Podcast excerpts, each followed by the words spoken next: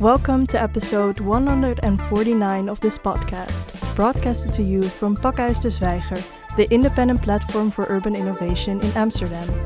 My name is Annick van Rinsum, and our guest today is Orwa Nyrabia, the artistic director of IDFA, the International Documentary Film Festival Amsterdam. Dear Orwa, welcome.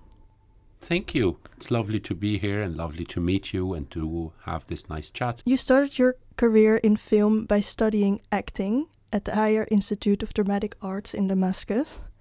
What made you choose acting and what did it mean to you then to be an actor? It, it is very interesting to go back in time this way. Thank you. It's, uh, it's a good exercise. Uh, well, I wanted to be a filmmaker. I didn't want to be a an actor at the time, but uh, that was the closest thing that I had access to because uh, we had no directing or film directing uh, uh studies in in Syria, and uh, somehow I convinced myself that acting would be something really close, like the nearest next thing. So I studied and I acted only a little after graduation. I played a role in a big cinema film and uh, a few small things, and then I changed my mind. But still, the years I spent acting and learning acting or training to be an actor uh, shaped me a lot. I learned so much from acting. Acting is um, also a process that is profoundly about one's own relationship with oneself, uh, is about one's own relationship with one's body, uh, with emotions, with memory, uh, and with understanding character, understanding persons, people, and the dramaturgy of life, the dramaturgy of uh, uh, our reality, and so on. So, what did I learn from acting? I think I, I used acting in a very very opportunistic way. I took what I, what served me. I learned so much, and then I stopped. I changed track. Yeah, and also maybe because this was the closest to the film world in a sense, it gave you also access to, yeah, to see your path, how you could attain your dream of becoming a director, maybe. I didn't become a director. That's uh, the yeah the okay Pro- producer. But that was what you wanted to be in the first place. I still want to be a director. I mean, everybody says that a producer is a director who didn't uh, have the courage to make a film, and I think that's relatively, uh, at least not wrong. Uh, this applies also to festival people. I think we all are. Who are festival people? Everybody who works in watching and selecting and curating and presenting film is hovering around this magic of film. And living around this magic is about being fascinated, mesmerized by this art. So I didn't become a director, I became a producer and a festival organizer, festival director, uh, a few other things too. I was also a journalist, I wrote. Uh, but overall, I think it is a continuous uh, search, right? Do you really think that you didn't have the courage to? Yes. Yeah, yeah, no, absolutely. I have so much courage about other things, but this one was difficult, yes. You never know. I mean, like some uh, rare examples of filmmakers started their directing career after 50. That's not so far from where I am now. So let's see. Let's see if I still might. But in principle, I don't need to because I was already part of the careers and the experiences of some of the most wonderful people uh, I met along the way. Uh, I, am part of many films. So I am a filmmaker. I'm not a film director, but I'm part of the actual process of creating cinema. And that to me is what matters. Yeah. And also, like, um, filmmaking is something you do together. You cannot make a film by yourself. I mean, in theory, you can, but most films are made with a lot of people. Absolutely true absolutely true. There is always, a, and today there's a very big discussion, a debate in the film world about collective creation uh, versus the, the authorship of the uh, of one person. It is a very interesting discussion. It is a very big question, but I think in principle it is always teamwork. There are always partners, but so far until now, cinema as we know it does always involve a core person, a person who started saw something in their dream one night and became obsessed to make it happen and brought in partners and collaborators and creative uh, uh, um, friends and colleagues and so on, and ended up a long while after that with a finished film that many people contributed to, but usually one person was the one who imagined it first and stayed there until the last minute. Yeah, you talked about the festival people, and, and maybe I can call you also a festival person. In 2002, you co founded the International Documentary Festival Dox Box together with your wife Diana El Jeiroudi. Um, what drew you to the um, genre of documentary specifically when it comes to film? I, I think it just happens that it's it's a continuity to our conversation conversation uh, directly because in a way I never believed in a superiority of fiction film over documentary or of documentary film over fiction. Uh, to me, it's deeply the same art with different direction of looking. Um, however, in in many contexts, but in different ways, uh, documentary filmmaking means being less indebted or less uh, subject to the pressure of the market. You can actually approach reality and keep your imagination active and create art without needing millions and dealing with the star system and dealing with big investors and with big money that would have a direct like a, a counter impact on you that will limit your freedom so in Syria, that was about corruption. That was about uh, a state that was corrupt and controlling. That was about the police state and the secret services that were controlling freedom of expression, not allowing us to be ourselves. And they controlled that by controlling the money, the funding.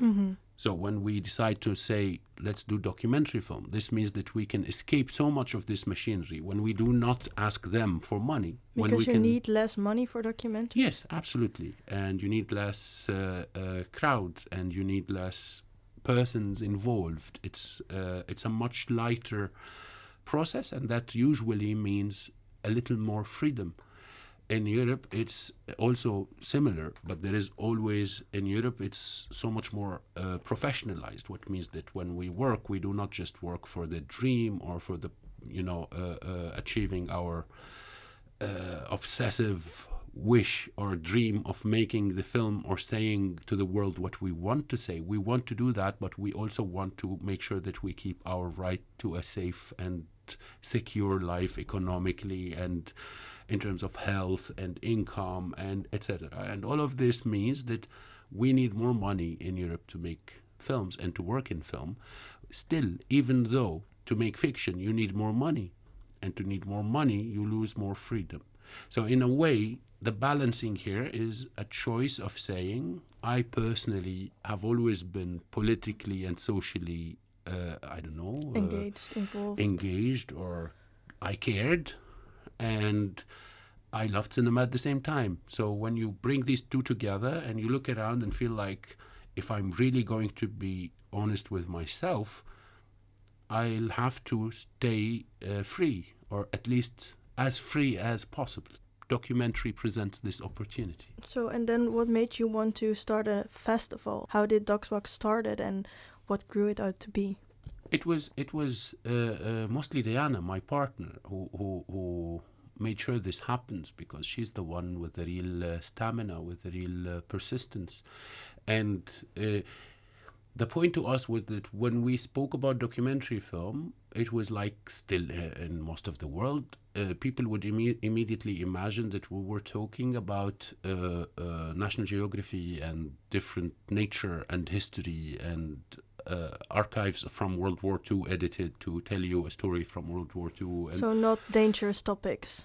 Not creative work, not art, not something that's an experience to go to the cinema and sit and fall into a trip into a film. So Stor- we more wanted storytelling instead of uh, looking at the world. yeah, I think uh, I I, am, I find the term storytelling very problematic. So I'm gonna. Uh, That's over. inter- no, it's interesting. Why do you think storytelling is a problematic term? Yeah, I think it's one of those terms that we uh, use just because somebody decided this is how we pitch all art combined together all art all journalism all music everything together is storytelling because somebody pitched it to financiers or to funders or to politicians one day based on the anthropological theory that we all need storytelling. uh, and then it always ends up with this simplification that the story is the basis of all art, all expression. And I think story is a very much more infantile uh, um, proposal than what art can do.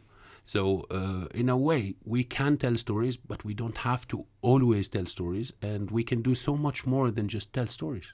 You know, it's more complex than that. So, what's the more complex uh, form of um, doing if you're not doing the word that we're not gonna say anymore? no, we can certainly say story is uh, is always there, but film is a different genre.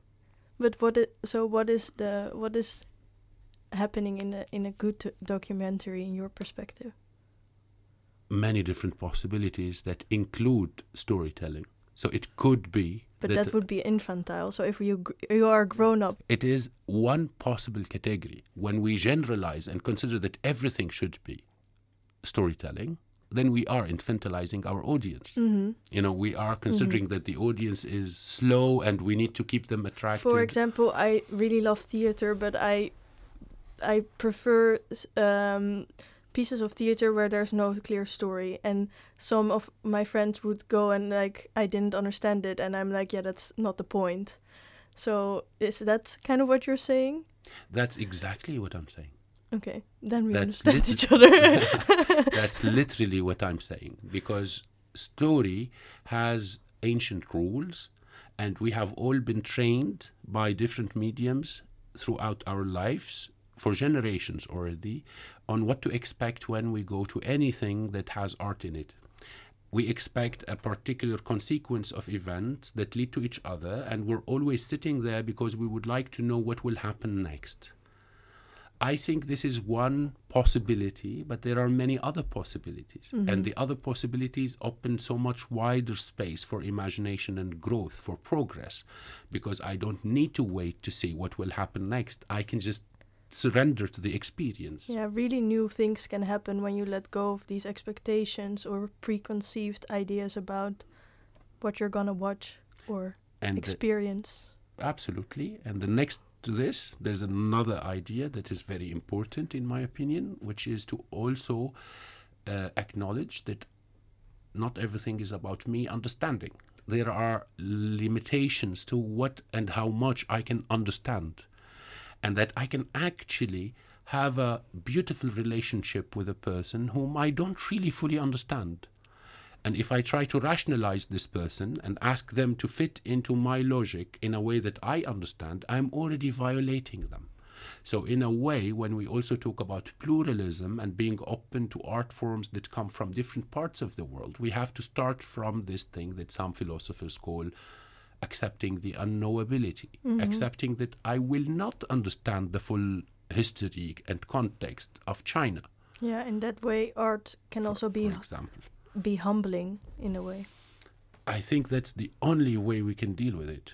To start from being, from humility, to start uh, uh, to go into a theater piece or a film or a novel or a poem or from a place where we are uh, dealing with it uh, with humility, accepting that this is not uh, uh, that this is not a sales situation. This is not somebody selling me something and they have to convince me. I'm not going to the cinema or to theater to be sold on something. I'm going to grow. And growth is not only by understanding, it's also by surrendering to a journey, to an experience, to a level of emotional connection or questioning of the world that might not be just about this happened and then that happened and the other thing happened, then there's a climax and then they found a solution. It's also about opening pathways in your brain and you don't even know where they will lead. And you don't even realize that they opened.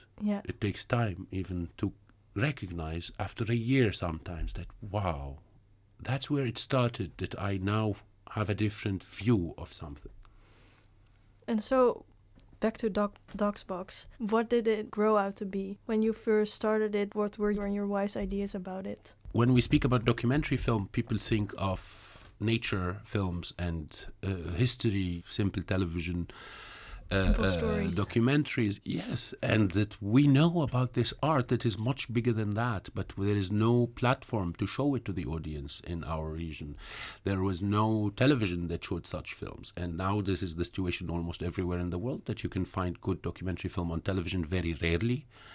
Uh, so we we wanted to say what it is that we fell in love with. We fell in love with this art, but nobody understands what we mean, and then uh, we we came to IDFA actually, uh, and we were like deeply, deeply jealous.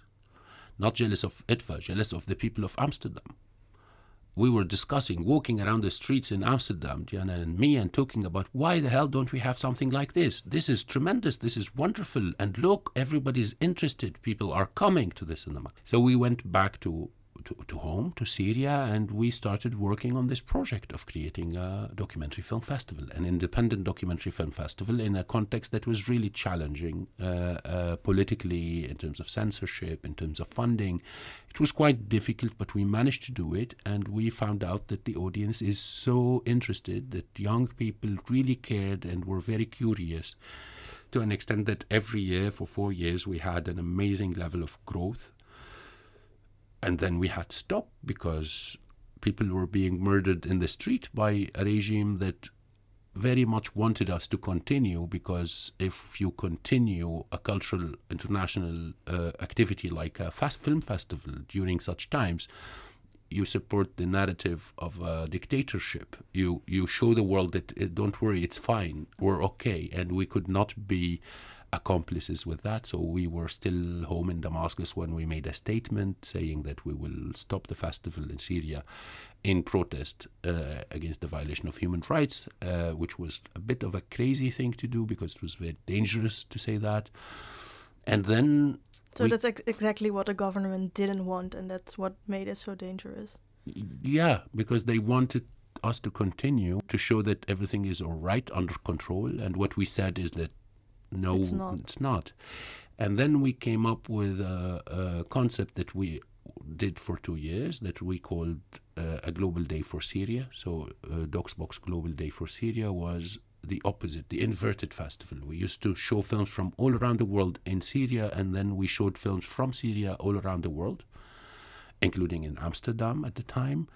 Uh, but really, in 38 cities around the world for two years, we showed films from Syria in one day. So it was like a an event to remember Syria through the art of documentary filmmaking coming out of the country. And then the world changed, and then we came to Europe, and then Dox Box became an association based in Berlin that Diana created and aimed at creating certain better connections between the Arab world filmmaking community, the European filmmaking community, and the African filmmaking community today. So this is in a nutshell, uh, a very long story. Yes. um, so first, the Dox Box Festival became a festival in exile, and then you also became a producer in exile. What did this documentary festival in exile?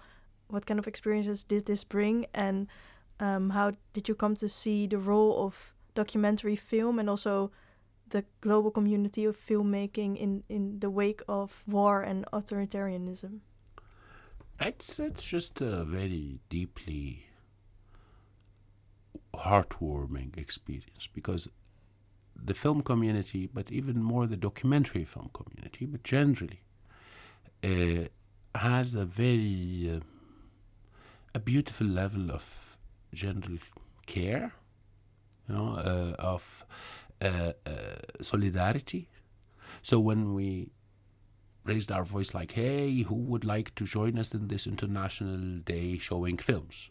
We had so many wonderful partners all around the world reach out and say, yes, we would love to do that. Let's join. Let's do this together. So it's again a reaffirmation that you're not alone and that the world of uh, that this feeling of community, that this feeling of being part of something bigger than yourself, that is cross nations, that is cross borders, that is not defined by locale or language or uh, the limited sense of nation and belonging um, is is a great solution. You know, is a great uh, great potential for the future of humanity, not only for the future of film. You know that we cross over and forget about being so angry because somebody doesn't like our the way we eat or the way we speak or doesn't speak our language or you know like it's Mhm. uh, it, it was And what about this community makes it to be so caring? I think working in documentary film is already a statement of caring. Because when you choose that you want to be spend your life with people making a form of art that makes less money than any other or than most at least other arts then you are making a clear statement of uh, declaration of who you are in relationship to, to reality, to people, to society, and to your own ambition. That you, your ambitions are not financial. Your ambitions are uh, connected with with the others, uh, with care. So I think it's already there.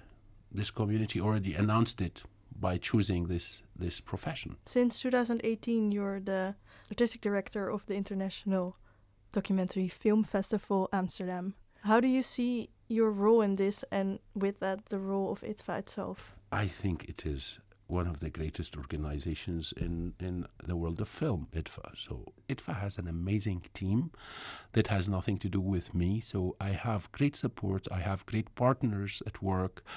How do I see my role? I, I see it with a lot and a lot and a lot of uh, sense of respons- responsibility, of sense of uh, needing to sharpen my courage every day to really push and do something I believe is the right thing to protect uh, this organization with the others. It, it is crucial for the international documentary film community and film community in general. And then, on the other hand, IDFA is crucial to the daily life or to the to the cultural life of uh, Amsterdam. So it's two different levels, two different audiences that we serve at IDFA.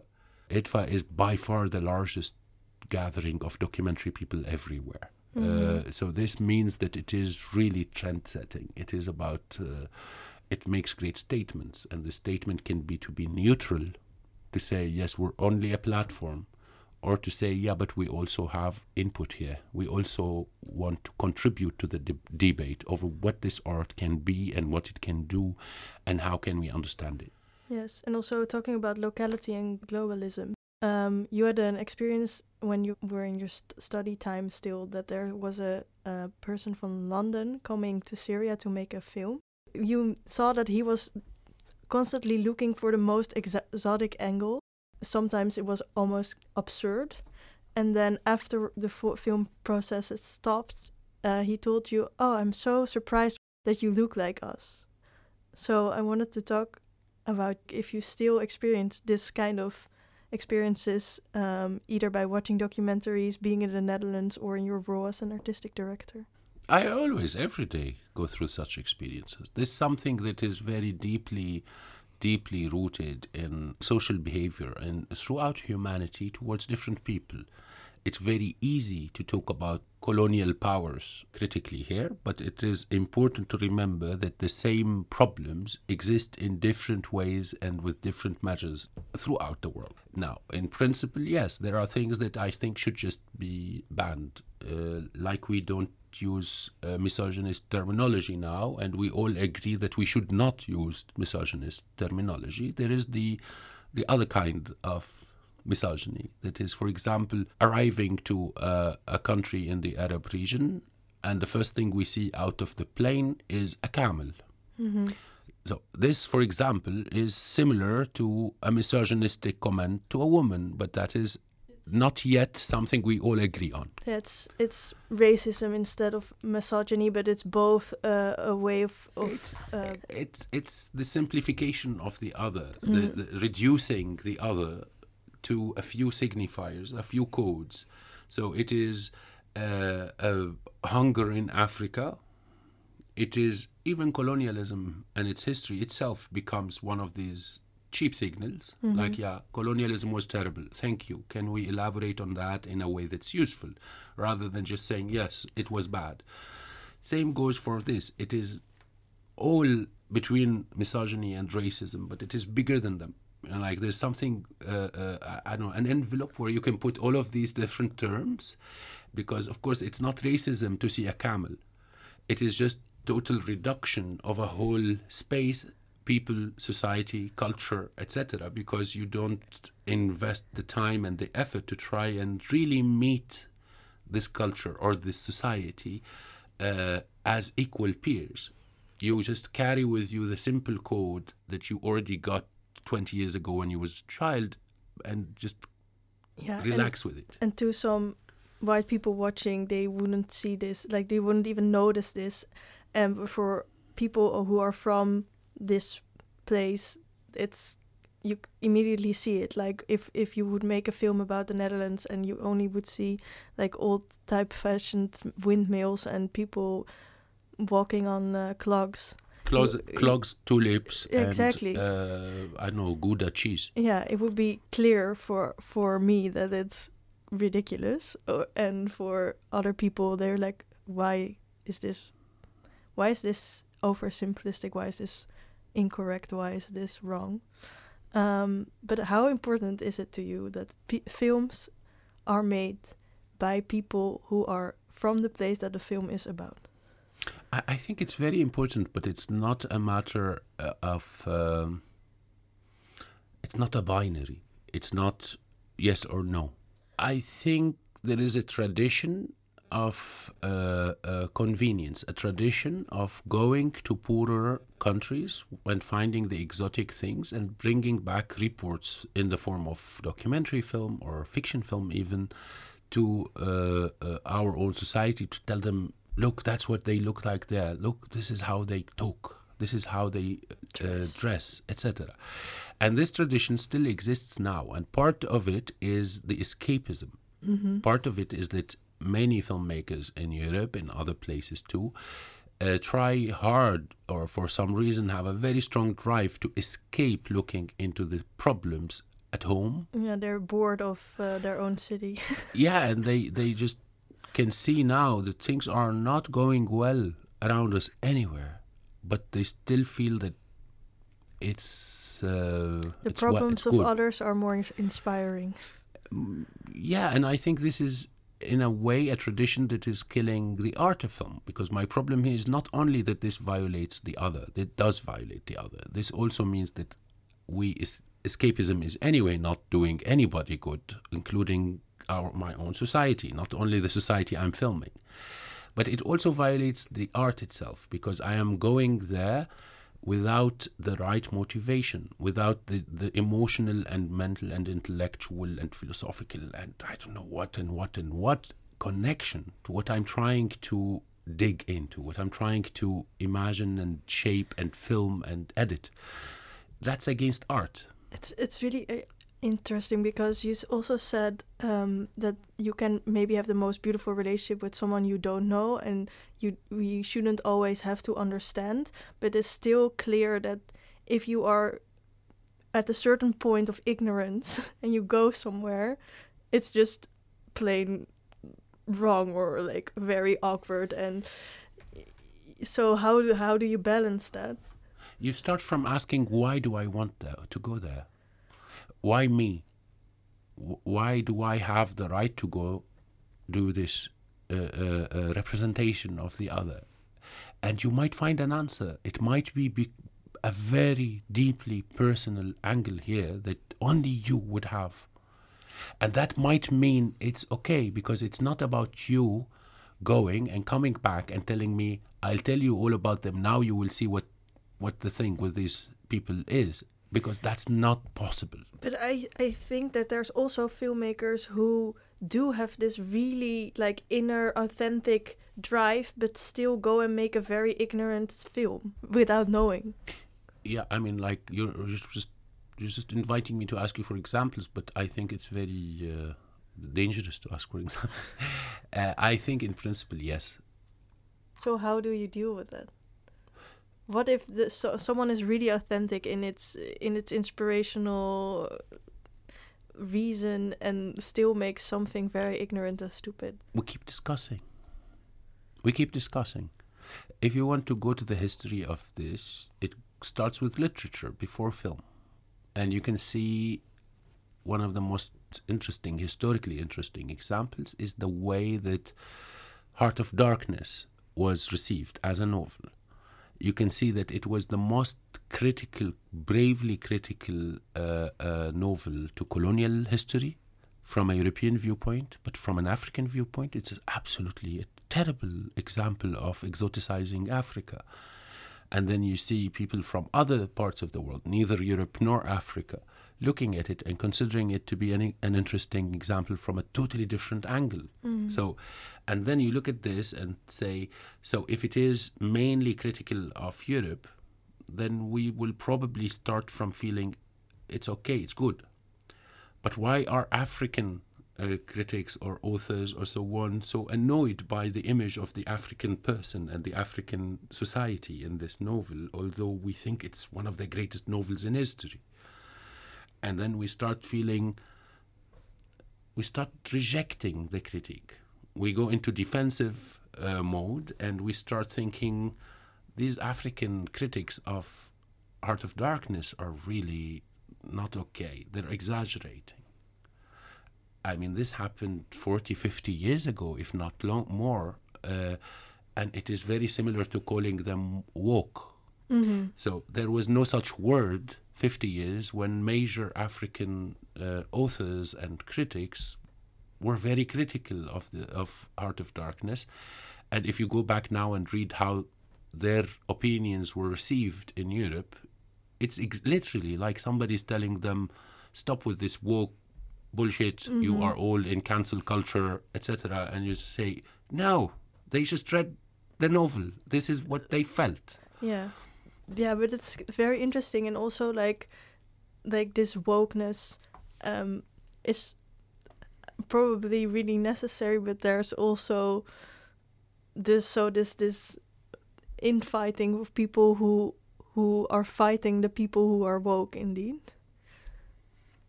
That may be just human nature. We go through difficult processes and we go through uh, self defense mechanisms very strongly, very uh, violently. We defend ourselves. We we would like to be proud of who we are, and then somebody tries to tell us, but it's not that good actually wh- who you are.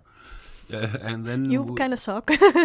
yeah, and then we have to defend ourselves. But hopefully, after this defensive mode period, we get a moment to self reflect and to look and say that, yes, there is so much wrong, and I am not a total failure unless I don't fix it.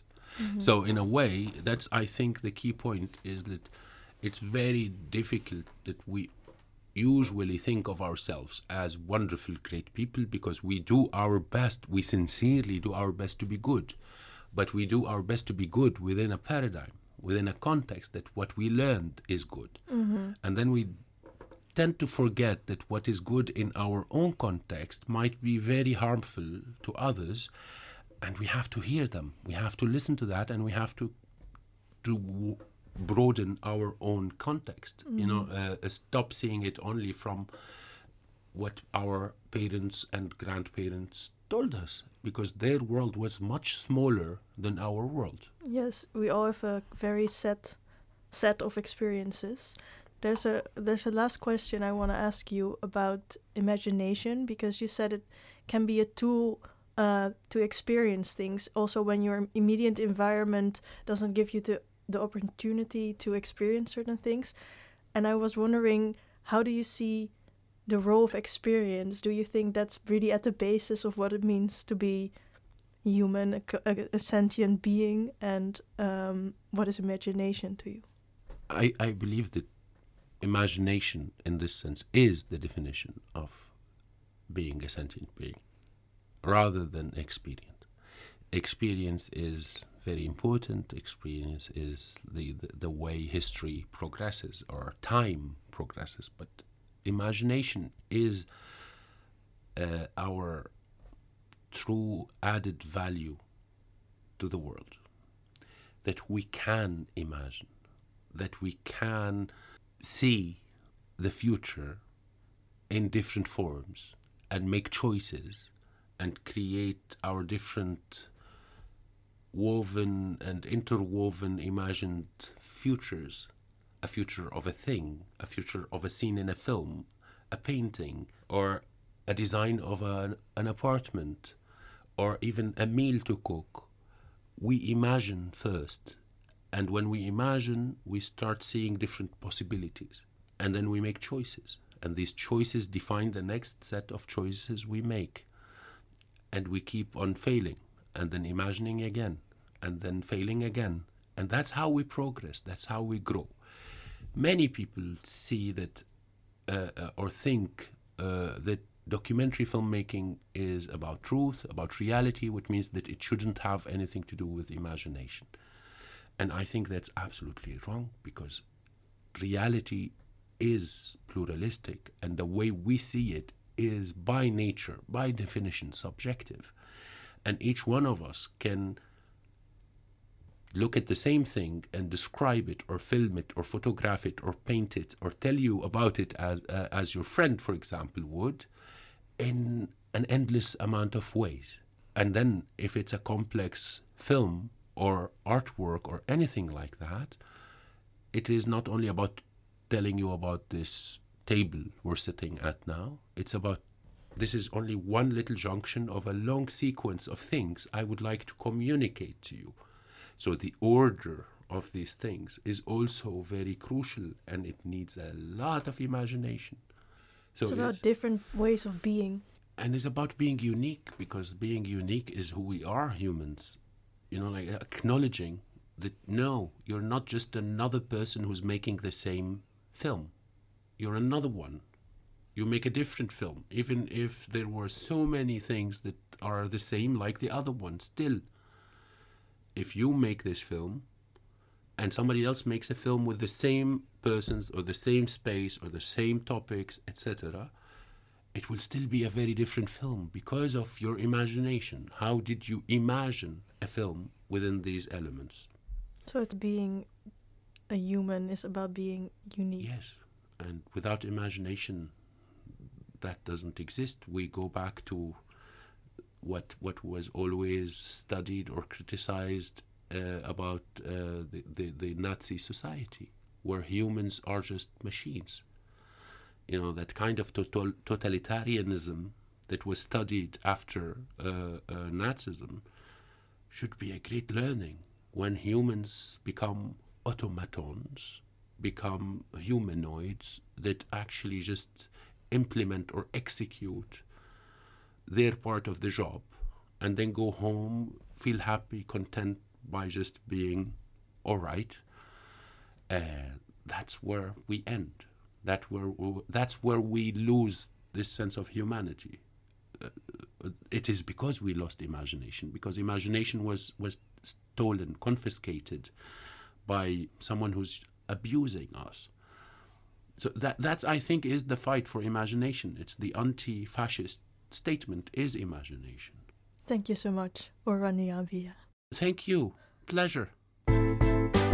Dear listeners, this was episode 149 of the podcast series by Pakhuis de Zwijger. Are you curious about IDFA's documentaries? Then come to Pakhuis de Zwijger any or every evening from the 5th until the 15th of July at 10 pm to watch IDFA documentaries at our open air cinema.